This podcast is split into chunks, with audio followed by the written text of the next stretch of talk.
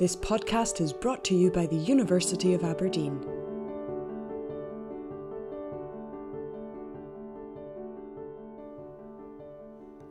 Hello and welcome to the very first episode of our Be Well podcast series.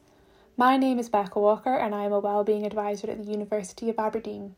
Our series will focus on a variety of topical wellbeing issues which we will explore and discuss with different guests each week. In today's episode, we will be discussing mental health through the lens of race issues. Joining me today, I have Radine, who is the Vice President for Communities from Aberdeen University Student Association. We also have Annie, who is a fourth year business and French student and also the convener of the BAME Students Forum, and Doyin, who is a fourth year medical student and vice president of the Black Medics Scotland. A huge warm welcome to you all and thank you so much for joining me. Now, racism can happen anywhere. It can happen in school, at work, online, or outside. Sometimes racist abuse is obvious, verbal abuse, or physical violence, but it can also be subtle and can be difficult for people to notice. So, how does racism, both conscious and unconscious, affect mental health? So, like you said, racism is systemic, so it just manifests in multiple different ways. And often people do think that it's just overt racism that has the biggest impact, but um, it just it can manifest in very different ways. And racism literally leads to poorer health and it's not just mental it's physical as well. Um, a lot of us know how much say stress can affect your body. If you're very stressed out you sleep less you eat less you just you can become physically sick. And imagine that racism is stress multiplied and you feel that stress every single day and that's the way that it severely affects black people globally. It's not just America, it's very much in the UK, in Scotland. And I think the problem is that people look to look at racism as police brutality in America and the way that black death is all over me- media and social media and they don't realize that microaggressions for example can have just bad as an effect on black people as police brutality can. And i'm hoping that by shining light on like how it how microaggressions affects us and our mental health it'll help people to kind of be just more careful of what they say and educate themselves as well and actively fight racism as allies as well because obviously the work should not just be on black people. Um, we need everyone's help just to improve the general mental health of the black community.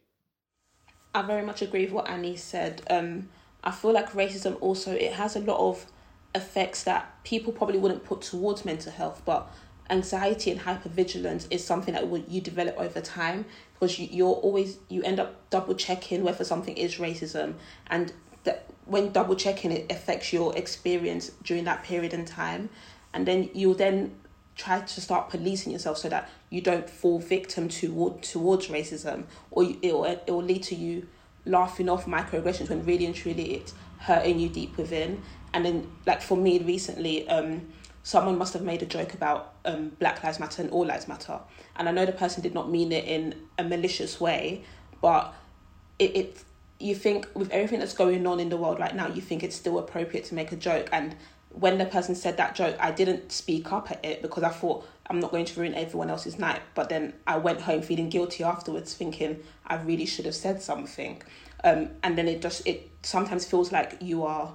It feels like it sometimes feels like you're carrying the race, even though you don't have to carry the race.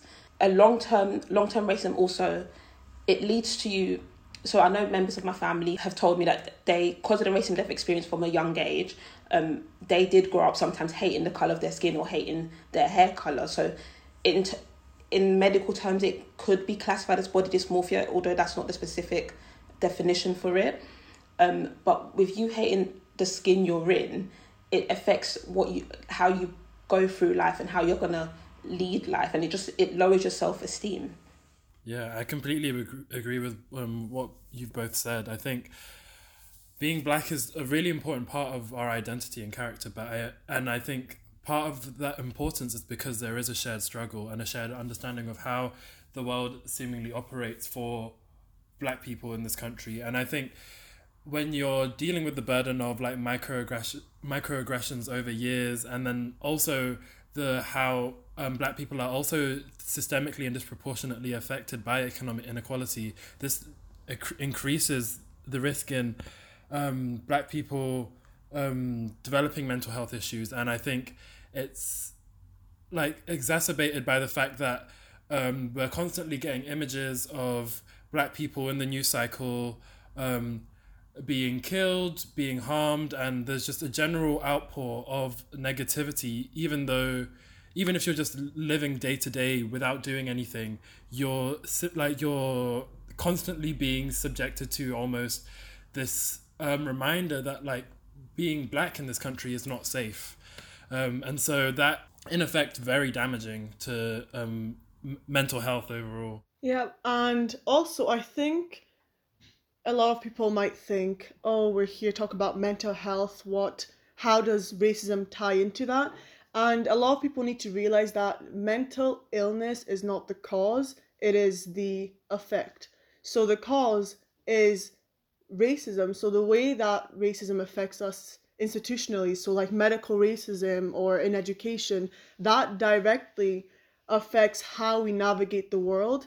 And like you guys have said, affects our self esteem, the way we view each other, the way that the rest of the world views us.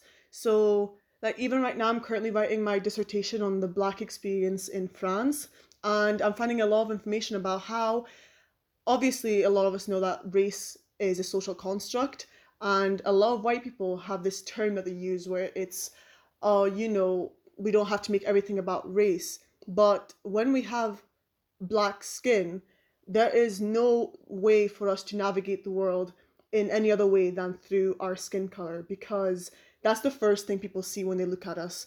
It's not, for um, in my one of the studies that I'm looking at, it shows that white people te- often do not think of themselves as white. They'll go by, oh, I'm shy, I'm friendly, but the first thing we think of is, oh, I'm a black person, I'm a black woman, I'm a black man, because that's how we per- that's how we're perceived that's how we navigate the world. So i think it's important that people realize that racism is not ju- it doesn't just affect us like in the way that oh we might go to prison for this we might get kicked out of school for this but it's everything. It affects our mental health as well because it's just the way the very way that we exist is seen and perceived as other in the world. Just following on from annie there um I completely agree with that. And you become aware of your race at a very young age. So I know the first time I realised that I was a different colour to everyone else, I must have been about five years old. And it was because racial slurs were being said to me from other students at, at my same primary school. And I, like I've got loads of nieces and nephews now, and I don't want them growing up in a world thinking, oh, but my skin color is this, so this means I can't do this. And that that is the world that a lot of us have grown grown up in, and it's the it's the life we're living now that you think I can't become CEO of this or I can't become this consultant because I'm black and it, it's going to take more work for me to do it. It's just hard, and there's no point in me doing it. Do you think that um, maybe there's a like a lack of, of black people in power, for example, kind of how you've just talked about? Do you think that affects mental health and you know how you maybe see yourself in future jobs and the roles that you might have? So i would say like yes of course because the whole time i've been at aberdeen university i've only seen one black lecturer my whole time here. And initially i left the year thinking oh maybe it's because that is what is represented in the hospital. But i found that statistics wise 50% of the employees in the hospital are from ethnic minorities. I don't know how many specifically are black but even being on the ward, I see multiple black doctors, and I'm like, why are we not utilizing this? Because it just it creates that limitation, that ceiling of what you can achieve in life. Um, during my second or third year of uni, we have to go to a primary school and we have to go speak to the students there. So the way my group did it was we had one medical student with about three or four students um, from the primary school. And um, on my table, there was this one black girl there. And during the question and answer session, she asked me, she, she was like, Oh, so are you a doctor? And I was like, Oh, well, I'm studying to become one. And you could see that light bulb switch in her mind, like, Oh, this is like a career option for me. And that, like, from that day, like, I, I was so happy when I left because I, I, I was able to influence someone and show them you can achieve this. and this is why we established the black black medic scotland as well because we want to be able to mentor students and show them that you you do have this option you do have all these career options. It's not just doctors it's not just dentists it's not just physician associates. There's so much you can do in life. But if you do look at um if you do look at society even the black celebrities that we do have now the repercussions that they get from certain stuff that they do is so dispro- disproportionate to what other white celebrities would get. Like a recent example is if you look at diversity their dance on britain's got talent so impactful and such a great message behind it, but they got ten thousand complaints because people did not like it was did not like the political issues that were being right raised. And as a young child, if that, if I was a young child watching that, I would be like, well, if this is what I want to do in the future, what's the point? These celebrities are getting complaints. Who's going to listen to me anyway? Yeah, um, I also did not have I did not have a single black teacher actually growing up.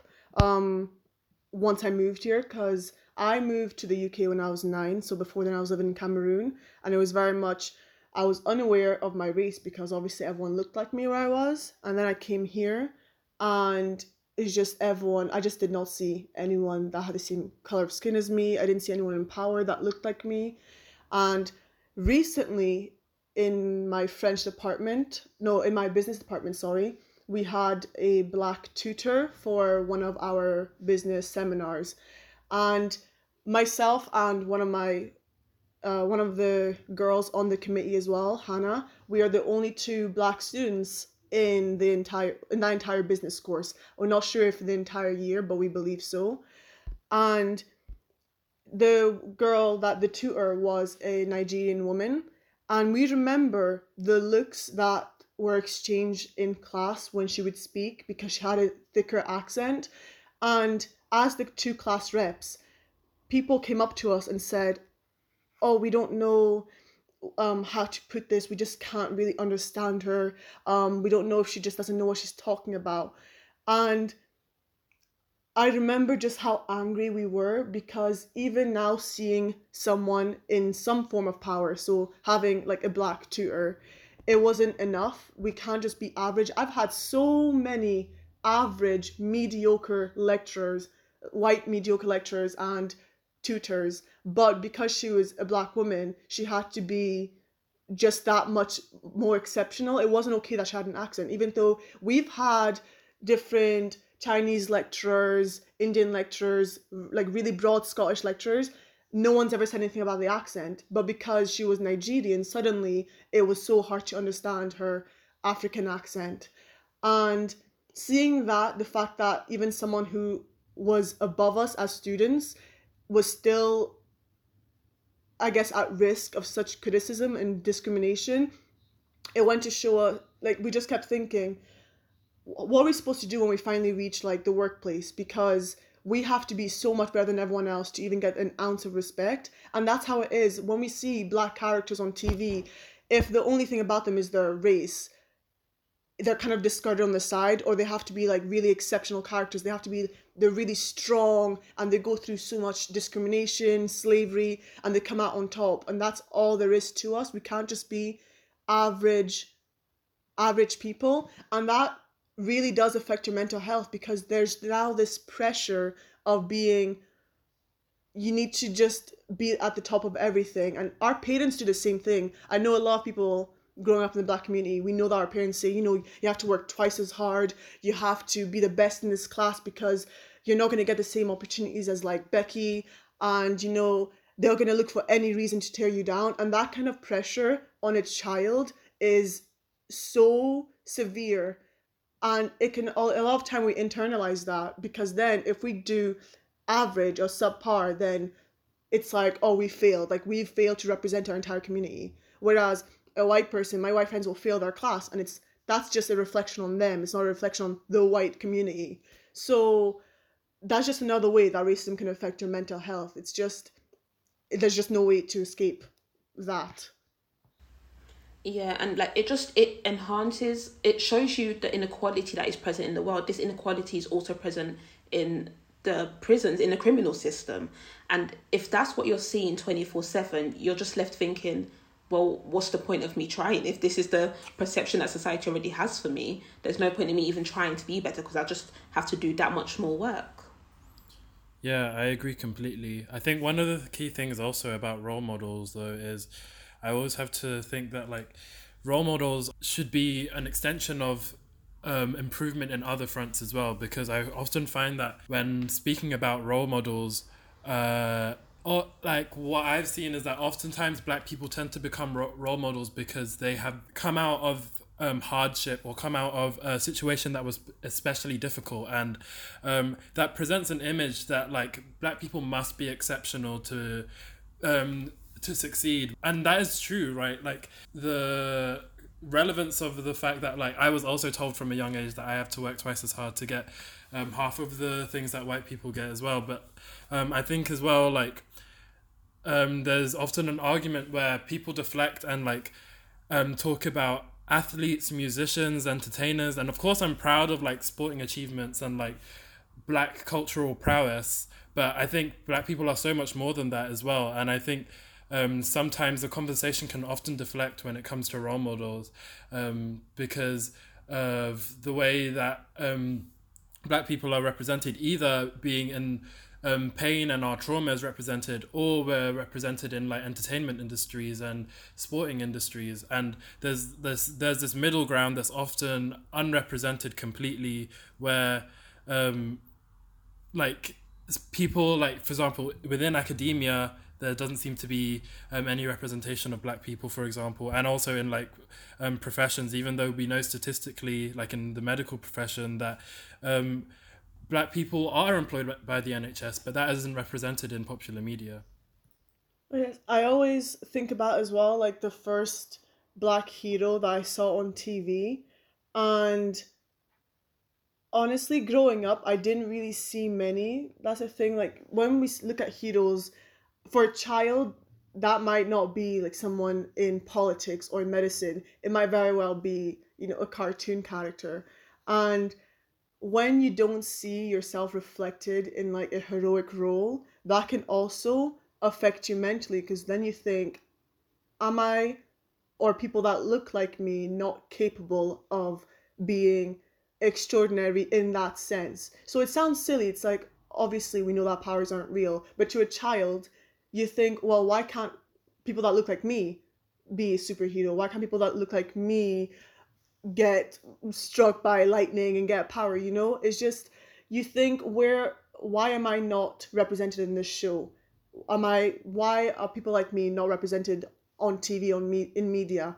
And that just creates like there's just like thing like there's just paradox of like visibility and invisibility because on one hand we're not represented at all. We can't see ourselves on tv but on the other hand by being black we are hyper aware of ourselves and the world is hyper aware of the color of our skin. So it's just constantly we're just constantly walking in between the two like invisible and very very visible. So how can we like change this kind of different communities understand and talk about mental health in different ways um experience it? You know culturally it, it's different maybe we're depending on where you're living in the UK or around the world. How can we break that stigma and kind of give self esteem to people that are black? I think obviously there's like a lot of work to be done. There's multiple ways to do it, but as we've spoken about, um, that whole trope of black people, specifically black women, as being, you know, strong or always the strong characters. I think beginning with allowing black women to be vulnerable and I guess weak as well. Creating the space for us to be those kind of characters would help the stigma of that we always have to be strong and take everything on and not show weakness. By breaking down that stereotype, it would allow us more freedom to express ourselves. That's just one way. Um, because especially dark skinned black women who are hyper masculinized, I think we just need just more representation and more just create more space for black women to express themselves would help in that stigma around mental health. So i would also say that um, it's with education. We need to educate individuals and this can be done in so many different ways. So one way I do is like I talk to my family, I talk to all the kids in my family saying you can do anything you want. And I try and encourage everyone through mentorship programs that various organizations have. We can you can mentor students you can encourage them you can do this you can do this you can do that. But also just to educate them that it is a hard process and you, your mental health may be affected. Um i think we spoke to dr yvette arthur who's a clinical psychologist and she she makes a point of going to either churches or to go to ethnic minorities and tell them these are the signs of mental health these are the um these are the symptoms of mental health. So if you have issues come and speak to people come and tell your stories you know um, and just mental health needs in general needs to be kept on the agenda. Let let people know you can do whatever you want, but it may be hard. It may affect your mental health, but that there is a light at the end of the tunnel. Yeah, I 100% agree with both of what you've said as well. And I think, um, I mean, like just going back to the representation um, point earlier, was that it's also because I recently rewatched both of the Charlie and the Chocolate Factory movies. And like, it was funny that it was pointed out to me that like these golden tickets were like released to the world and it was five white kids that got these golden tickets. And i like it's something you don't gauge like you don't realize as a kid but then when you um rewatch it you're like huh this doesn't make any sense. And i think just that very notion of the fact that like even as kids we're not exposed to very many um we're not we're not exposed to very many black people in children's media, at least in this country. Um, it forces uh, like black people in this country to become very hardened at a very young age and also have low expectations of how they're going to be perceived. Um, and so I think uh, I know it's like sort of a cliche thing, but like um, one of the key things that pe- like black people should think about is reminding ourselves that we should take care of ourselves, like self preservation and um, self care is radical, right? We're taking care of ourselves because we we've become so accustomed to navigating daily microaggressions and just various forms of discrimination that we normalize and think is acceptable behavior when in actual fact um, it's damaging. So I think just taking care and take like not being afraid to seek professional help when you need it as well is very important because I think there seems to be a stigma of reaching out and seeking professional help, mental health among certain communities and I think that isn't um, necessarily healthy, particularly when we've already normalized so much, and so much of our daily trauma comes from just um, things that we're exposed to. I think as well, the problem is we also, in the black community, um, we need to normalize, I hate that word, but we need to normalize just discussing past traumas because as black people a lot of us know about generational trauma and the fact that things that our families and ancestors experienced passed trickle down to us. And even something as simple as like my mother's upbringing with her family is it affects the way she like raised me. And then i have issues with my mental health and i think where does this stem from how how why can't I speak about certain emotions like that? It's because my mother did not do that, and then her mother didn't do that. So I think we need to normalize in the black community talking about past traumas and problems and the way that we're feeling in our families, and stop labeling it and mental illness and depression as a white problem. Because even if you look back to representation on TV, because it's so so important, when you see mental mentally ill characters they are always white. You do not see a black person that has depression or anxiety or schizophrenia. You d- it's we do not know so we don't see black people with those different illnesses. So we think black people do not get depression. They don't get they're strong they don't get sick. So that trickles down to how medical professionals see us because they think they're they're taught we don't experience pain the same way. So we need to be able to speak about that kind of stuff even between each other and normalize the fact that it does happen to us.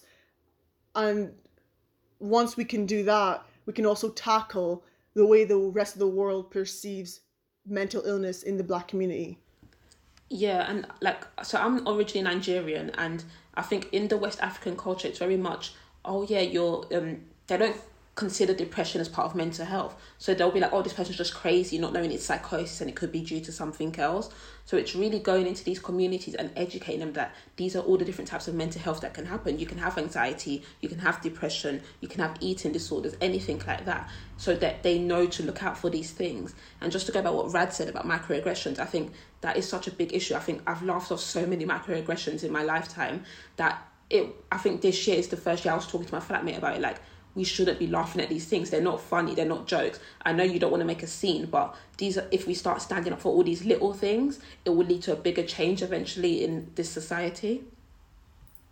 And I think it was as well as interesting that you mentioned Annie that like within the black community, black uh, mental health is not spoken about a lot. Um, even though like statistically, like in the UK, black British people are more likely to be diagnosed with things like psychosis and schizophrenia. So, like, there's also, I think it also comes down to the responsibility of medical health practitioners themselves in terms of um, how are they navigating black people's trauma? What exactly are, is the treatment available for people who develop mental health issues because of racism? Is are, are there any provisions specifically available to that? Um, and so I think that's a wider conversation that needs to be had because I think we very much talk about how um, racism is institutional and does affect um, black people on various different levels, but we don't acknowledge what the repercussions of that are, which is um, how badly it affects mental health on a broader level. I think the problem there as well is the fact that when we are diagnosed, it's like, okay, here you go, you've got depression. And obviously, the immediate thing to do, if we are even provided with that service, is to seek therapy. The problem with that I have with that is we're not addressing so many root causes for the reason I might be mentally mentally ill. So why am I depressed? I am struggling with money and I feel like the whole world is against me as a black woman. So instead of thinking, okay, well, you can talk it out with a therapist. I do not need a therapist principally. What I need is to not face housing discrimination because I'm black. What I need is to not have to go to the shop and think, okay, like who is going to try me today? Who's going to say something about the fact that, for example, my mother once went to Lidl's to get croissants, and when she picked it up, this was before the pandemic, an older white gentleman behind her asked to get a different tongs because he didn't want to touch the same tongs as a black woman. So I do not need to be going to the store and facing things like that. We need to address what can the government and its people do to alleviate mental illness, like the causes of mental illness in Black people. And that starts with addressing the racist ideology and the institutions that are in place that disproportionately affect us. I don't think that we can really get far before attacking those problems. Like, so poverty disproportionately affects BAME people, specifically Black people. Address that. Don't ask us why we're sad. I'm homeless. Like, obviously, I'm going to be stressed out so I think the government just needs to do more than just put buzzwords like oh talk reach out to a friend like that's those things are well and good but they're not going to eradicate mental illness is there any particular resources that any of you guys have found helpful specifically for black people and the situations that you guys have explained is there anything that you've found particularly helpful which you know might benefit to any of our listeners um, so some of the resources that I know, there is the Black African and Asian Therapy Network, who have got a variety of blogs and they've got a variety of podcasts that people can listen to, and they also have a reading list as well. Um, there's also a podcast called Therapy for Black Girls, which again covers mental health issues, and it allows people like to get out of your head and hear someone else talk about any issues that you might be dealing with.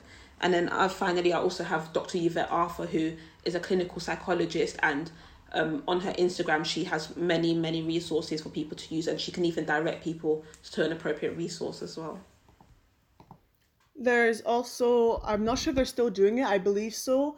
Uh, Black Minds Matter UK were raising money right around, I think it was around June, July, in order to like try send, pay for therapy for as many Black uh, youth as possible in the UK. So I believe that is just a case of like, contacting them and getting in touch with a therapist that they recommend on the website and then they try to get at least your first session paid for so i think that's really a really vital resource to have and also just finding comfort communities where you are so in aberdeen that might be like different acs's there's the bame forum as well um, we are working to create a safe space for black people and BAME people to just express themselves and c- connect with other Black people in Aberdeen. Um, we have a world. There's the World Mental Health Day coming up in October, where we will be trying to link students to different resources. So whether that be uh, podcasts or playlists to listen to to relax, uh, different things like that. So I think just finding a comfort community where you are could help. Just being able to speak to someone that understands. You don't have to explain why you feel the way that you do. They understand. Oh, I'm black too. I understand how you feel, and then you can like kind of just de-stress through that way. Um, locally as well, there's the Grampian Regional Equality Council that provides the counselling service um, for um, specifically um, black and minority ethnic individuals to speak about um, if you're affected by hate crimes, prejudice, racism, or discrimination, and they're qualified um, to provide a safe environment to speak about what's happened. So that's um, a service that's currently available. Um, also, I've seen there are a few like pages just online. One that I can think of off the top of my head that's Scotland specific would be, I think it's so we glow, um, so dot we dot glow on on Instagram, and that's like a student from St Andrews, um, who's providing like mental health, like help and in from like from the perspective of a black person. So I think um, there are a lot of general resources online. Obviously, they shouldn't be a replacement for like medical services, but they can be in conjunction with it because, as Annie's described earlier, a lot of the medical services do not go into the root of why specifically black people are affected by mental health issues such as depression. We also, um, I forgot to mention, there's Black Medicals, the Black Medics Scotland, um, we're here to help students as well. We're here to talk to anyone that wants to talk. We can refer you to any resources, and we aren't. Um, you don't just have to be a medical student, dentist, or PA. So you can just reach out to us on our BMS Aberdeen Instagram or BMS Aberdeen Facebook. I think since we offered quite a few resources on like what we can do, like what resources are available to Black people, I think it's important to say what resources are not helpful that I think personally, and that is um, a lot of societies on campus I've noticed, and the university itself has put in place sort of systems where you report racist things that have happened to you. And I've seen a lot of companies doing that now. Oh, we want, we are starting a forum. If you guys want to send us, um, tell us exactly like a reporting system where like you tell us what racist things have happened to you. I think that that is a very shallow and performative way of like tackling, um, so to speak, racism because having us relive our trauma without putting in place actual steps and tools and resources to tackle those very things we're discussing is useless. Then we're just in a cycle of telling uh, telling everyone just all the racist things that happened to us. But what exactly is the institution doing? What are you going to do with this report that I've now sent you?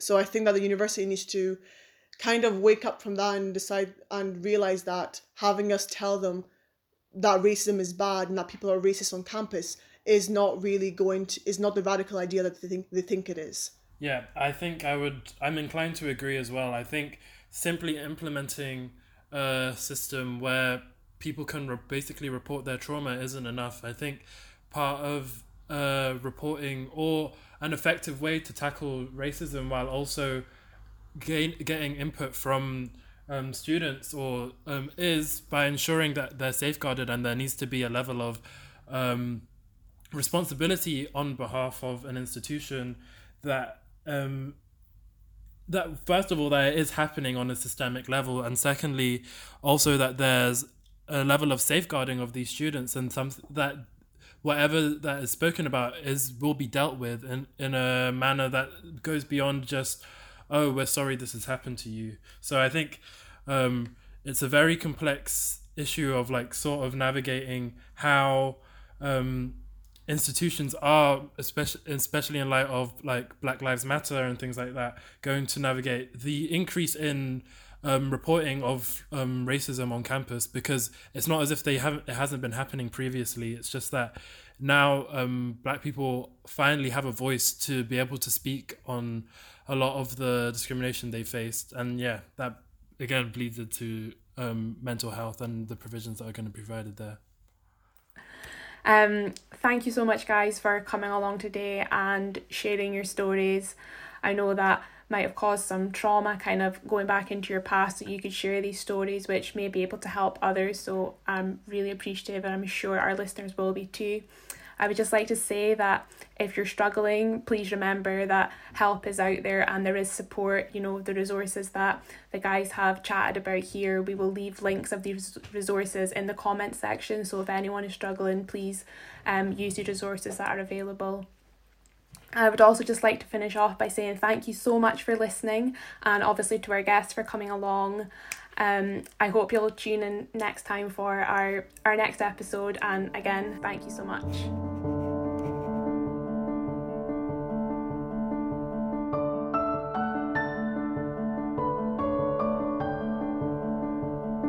This podcast is brought to you by the University of Aberdeen.